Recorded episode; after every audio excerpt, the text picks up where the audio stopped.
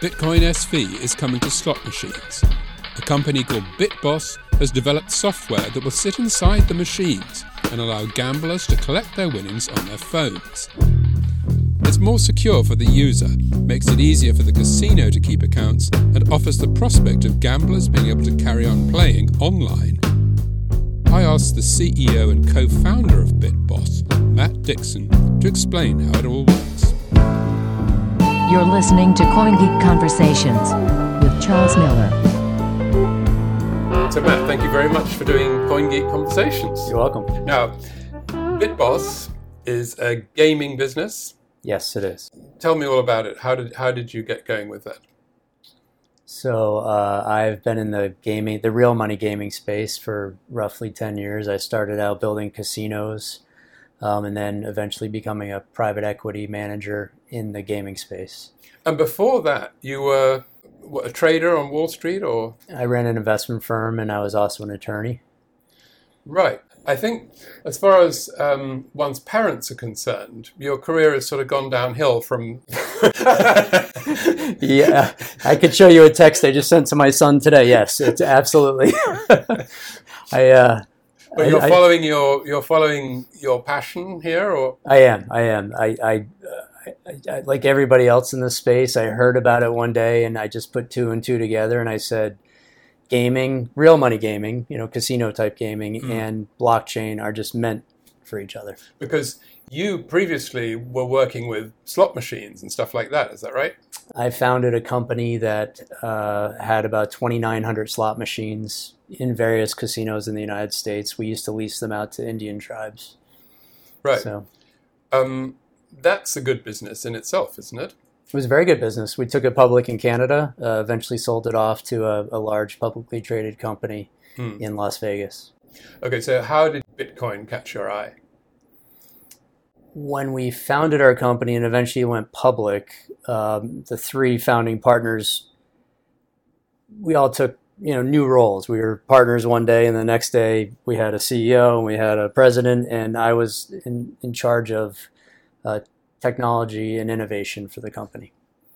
And I just became more and more engrossed in this whole idea of blockchain technology and what it could really mean to real money gaming.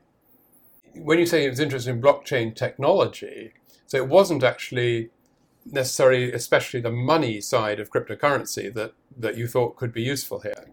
Oh, I, I, I never focused on the monetary aspect of blockchain technology. It was all about the underlying use of the blockchain to Mhm. enable um, more efficient transactions, more secure transactions, um, to basically unify the, the gaming space in general. So just help me understand what, what you really mean by that. I mean, what, what what was the kind of use case that lit the light bulb in your head that you thought, wow, this this is exactly what we need for that? So I think initially our focus was poker. And in the United States, we have this strange setup where you can play poker legally in your garage with your friends for real money and it's totally legal. But when you take those same group of people and you move them online and you try to play poker with each other, it all of a sudden becomes an illegal game because somebody has to be in the middle controlling the game. And uh, when I kind of had this, I guess, genesis idea, uh, I started reaching out to blockchain developers. I was lucky enough to be in Denver. We had a, a very strong blockchain community, and we initially started out developing ways to create randomness on a blockchain, which is not quite as easy as some people think, and to allow people to play together um, without having any central server, any central control. Uh, And how does that help with the legal restrictions? because you're, you're bringing it back to the garage where just four or five guys can sit around in a garage and play. Now you're doing it online with each other. You're removing the necessity of having a central server to control the game, and therefore it goes back to something that looks more like a legal game in your garage. Right. So your four people who are sitting in different cities now are not the customers of a big company. no, They're basically just a little group of people. there's no rake, just four or five guys playing together. Right. So how does that leave room for the idea of a business that you would create? Because in a way, uh, isn't your definition here that, that that doesn't exist in this situation? Yeah, there is no business model there. Uh, so uh, after a couple of years, we figured out there was no business model there. Oh, is that right? but uh, you know, it's one of those things in life. You have to look at life as a journey, um, Right. and every bit of information that, that you learn is is a well, step you in must the right have had direction. something in mind. No, we. I think we did. Um, I think we always knew that we first had to learn how this technology worked. And five years ago, it, it was still in its infancy, hmm um, and it was, uh, you know, things had not come into place yet. So it was okay because we were testing and we were playing and having a good good time and creating interesting uh, ways to do things. So, so, how far did you get down that route? Wa- Was it available for people to use, or were you still just testing it privately? Mostly testing it privately. We didn't want to get in any trouble. right. Okay. okay. So that was a learning experience, Yes, it was. and and, and, and so how did you get from there to, to where you are today? So then uh, we moved into uh, creating a platform using multi-chain, which is a, a variant of the of, of the original uh, Bitcoin blockchain, but a private chain. Um, and we took that chain and we created an entire ecosystem on multi-chain uh, for some customers. And what were the customers playing? Poker or They were playing uh, baccarat, roulette, uh, lottery games like that. right? And is that what happened? Is that your business today, or No, we eventually moved on from uh, a private chain to our business today, which is to run that entire platform now on the BSV blockchain. And so, going back to the original legal restriction, where does your business today, how does it cope with that original problem? So we are working um, with some regulatory bodies right now. Uh, a lot of the um, the standards in gaming are based around client server architecture, uh, and we think we've taken a pretty active role in getting regulatory bodies and standards bodies to understand that when you say a server has to be locked up in a room in a casino, secured by cameras and guards and all this other stuff, that that those standards don't work in today's blockchain world. That data doesn't just exist locked away in a little room somewhere. Data exists everywhere. Um, and it's the thing about the blockchain that a lot of people don't understand is data is basically secured at a very low level. So you don't have to worry about Right. compartmentalizing the data. So, is BitBoss a business that will work as long as you can persuade regulators to think differently about what they're supposed to be enforcing? So I think to get wide mainstream adoption, we do need to have the regulators come along with us and fully understand it. I think there's already jurisdictions like Malta that are getting their, their heads around this. Um, so the thing about gaming today is that it's a it's a competition to try to get to license people and to allow operators to work out of your jurisdiction. And by doing that, you get their tax dollars. So there are some jurisdictions that are very happy with the regulations they have in place. They're it's kind of an old school mindset. They're making enough money. They don't want to take the challenge and they don't want to dig in and understand what they need to. And there's other jurisdictions that are very happy to say, we see this as a business opportunity if we start to understand blockchain technology, if we start to write regulations around blockchain technology and we license blockchain technology gaming companies, we can then be the de facto place that they come to get licensed. And with that licensing comes a lot of tax revenue. But if you as a company are licensed in a certain jurisdiction, does that limit your customers to living in that place? No, not necessarily, because you could get licensed in, in, say, Malta and have access to the EU. But not necessarily the whole world. Not necessarily, but it's still a large enough chunk to make it Yeah. worthwhile. Yeah. You could get licensed in the Philippines and have access to most of Asia. Whereas there would be other places in the EU, for instance, where it wouldn't be so possible for you to get licensed. Exactly. So, yeah. the UK has a very stringent regulatory Yeah. Uh, scheme. Um, not to say we couldn't convince the UK that this should be something they should look at, Mm. um, but there's obviously places that are easier to get up to speed. It sounds like an incredibly complicated business if you've got to handle all this side of it as well as the normal stuff of starting a business. I mean, I think if if if any entrepreneur knew what they were getting themselves into, they would never start. So, uh, right, okay. but, but, let, but let's talk a little bit about the other end of the business, assuming the regulatory side of it is all nice and easy. sure. Um, tell me about the, the the challenges of actually producing the, the product and getting people to start using it. So, I think the greatest challenge so far has been that people have invested just massive amounts of money into client server architecture. They're so used to running a running a server, having their customers log into that server. They've spent money on security and hardening and data centers and everything that goes along with it. And now you're coming along and you're saying, hey guys, you don't need to do that anymore. We have a new way to do it. And people generally don't want to get up to speed on new things when something they have is working and making them money. But are the people you're talking about here gambling businesses that you're trying to interest? They are. Yeah, not, They are. not the individual consumer. No, not the individual consumer. Right.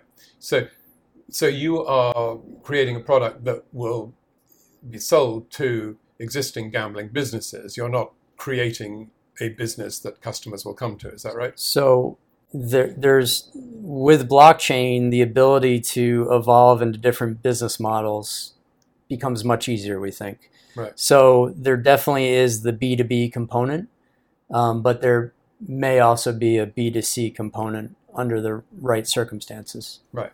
So if you succeed in selling to an existing business, um, will the customer not even see BitBoss in what they're doing, or is it is it sort of white labeled by that business? So our our genuine hope is that someday a casino gambler sits down, uses our technology, has no idea blockchain was behind it, and one day discovers, wow, I actually just use cryptocurrency. Mm-hmm. Uh, one of our big focuses right now is a hardware product that we're installing in slot machines. It's a hundred dollar device. There's 10 million slot machines in the world. They all run on a, a common protocol. And we can easily route cryptocurrency or tokens on and off slot machines. Um, and we hope to replace the ticketing system that when you're at a slot machine, you hit cash out, you don't get cash anymore. You don't get coins. You get a paper ticket. And we think that BSV is the ideal replacement for that. Hmm. Uh, the paper ticket is inert. It's inanimate. It doesn't do Well, anything. you, you would normally take that to a cashier or something. You would take it to a cashier and, and get and get cash at the cage Yeah. in the casino, or you'd take it to an ATM device and insert it and get Hmm. cash back out. But there's nothing you can do with that ticket. So with our device, a casino, a, a new slot machine is roughly twenty five thousand dollars. So to add a hundred dollar device to that machine, that's agnostic to the back end system because the back end service, the back end system providers try to lock the casino into using all their products. So we purposely designed this product to be back end agnostic. Any casino can use it. It can go basically in any slot machine in the world. And now all of a sudden, your customer has a crypto wallet, unbeknownst to them. It's where they, if they want to cash out from the slot machine, all of a sudden their credits are on their phone. And now it's very easy for the casino to offer other services using those credits. They can use those credits to pay in the gift shop, to pay Right. in a bar, to pay for So the credit, tickets. each credit is a certain number of BSV, but the customer doesn't know that. Is that right? Our implementation right now is based on tokenized. Uh, we feel that most gamblers don't want to worry about the fluctuations in the price of BSV. Um, so we developed the whole system using tokenized. And so if I if I get a, a payout from a slot machine for ten dollars or something, um, what what will be my experience when I So you could offer my phone? So you could take that phone to the cage, and the, the cashier could scan your phone, and then give you know take your your tokenized But would I've, I've downloaded some sort of an app first, Yes, you would download our the casino's wallet, which is basically a crypto Yeah. wallet. right? So then, right. So then I scan that or hold that up in front of the machine, hmm and then I go to the cashier, and they would give me cash if I wanted. With Yes, or you could take it to the bar and buy yourself a beer. I mean, it, it, it becomes the casino's currency. right. It, it's basically a stable coin. The casino is the only tokenized has some very unique, uh, very good properties to it. So we can limit, you know, a lot of things about how that token is actually used, and we can make sure that that token is only transferable to the casino. We can make sure that token is only redeemable by the Hmm. casino. We can control the environment so that tokenized chip, credit, whatever you want to call it, functions just like a casino chip with a Hmm. lot more regulatory oversight. So, so in in a in a way, it's got really nothing to do with BSV. Uh, you know, if I get ten dollars, it's not translated into a certain number of BSV. no, we're just using the BSV chain to process the transactions. Exactly. But I mean, we can process thousands of transactions for one dollar. If you Yeah. were to think about what it must take in a casino, some casinos have two or three thousand slot machines, and you have to have somebody go around and unlock the doors, and you have to have the security that goes along with that. They have to replace the paper that the tickets get printed on. Um, they have to uh, make sure they don't get the, the ticket printers don't get jammed up. Make sure there's enough. They're, they're printing properly. There's a lot that goes into this. They have to audit these tickets. They have to save every ticket that they collect at the cage. They put them in the boxes.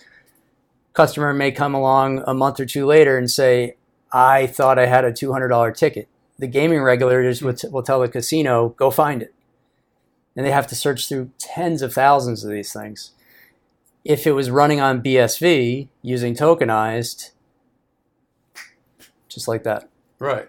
That's Right. amazing. Yeah. And then the, the we think that the real joy of BSV comes when you can move that customer seamlessly from the slot machine to online play. So what we've done is we've designed an entire ecosystem. So now a customer can take their credits, they can cash out from the slot machine, they can go up to their room, and in a jurisdiction where it's legal, they can then use those credits to play roulette or baccarat or lottery or keno or whatever it may be. We've designed all those games to run on the blockchain itself. And would they be doing that under the brand of the casino that they were in at that? Yeah, yes, that's how we envision it. Right. And you say it costs hundred dollars to install this in a, in a slot machine. I mean, don't you have to like add a screen or do a lot of mechanical work to produce add something like that into it? Well, that's that's kind of the joy of a slot machine. It has a screen already, although we don't need the screen because we use the screen on the cell phone. Yes. Uh, it has a bill acceptor, so you can insert cash into a slot machine. Um, and using this common protocol, the SAS protocol that almost all slot machines in the world run on, uh, we've developed this device to talk to, the, to basically sits in the machine, intercepts the communications, takes out the communication that we need, uh, and by doing that, we we don't really need anything more than our device, the cell phone that the people already have, and this twenty-five thousand dollar box that has all the other pieces that we need. Um, what stage have you got to with this then? We are routing cryptocurrencies on and off slot machines. Oh, is, you're uh, open for business already. Uh, we're looking for our first test partner right now. Oh, okay, great. Yep. It's fantastic. Well, thank you, thank you very much, Matt. Oh, you're Thanks welcome. a It was a good time. Yeah, Thank you very much. thanks. Thank you very much, Matt. And incidentally, Matt will be taking part in the Sigma Blockchain Conference in Malta next week, along with many other business people and entrepreneurs, including Craig Wright of nChain and Jimmy Nguyen of the Bitcoin Association.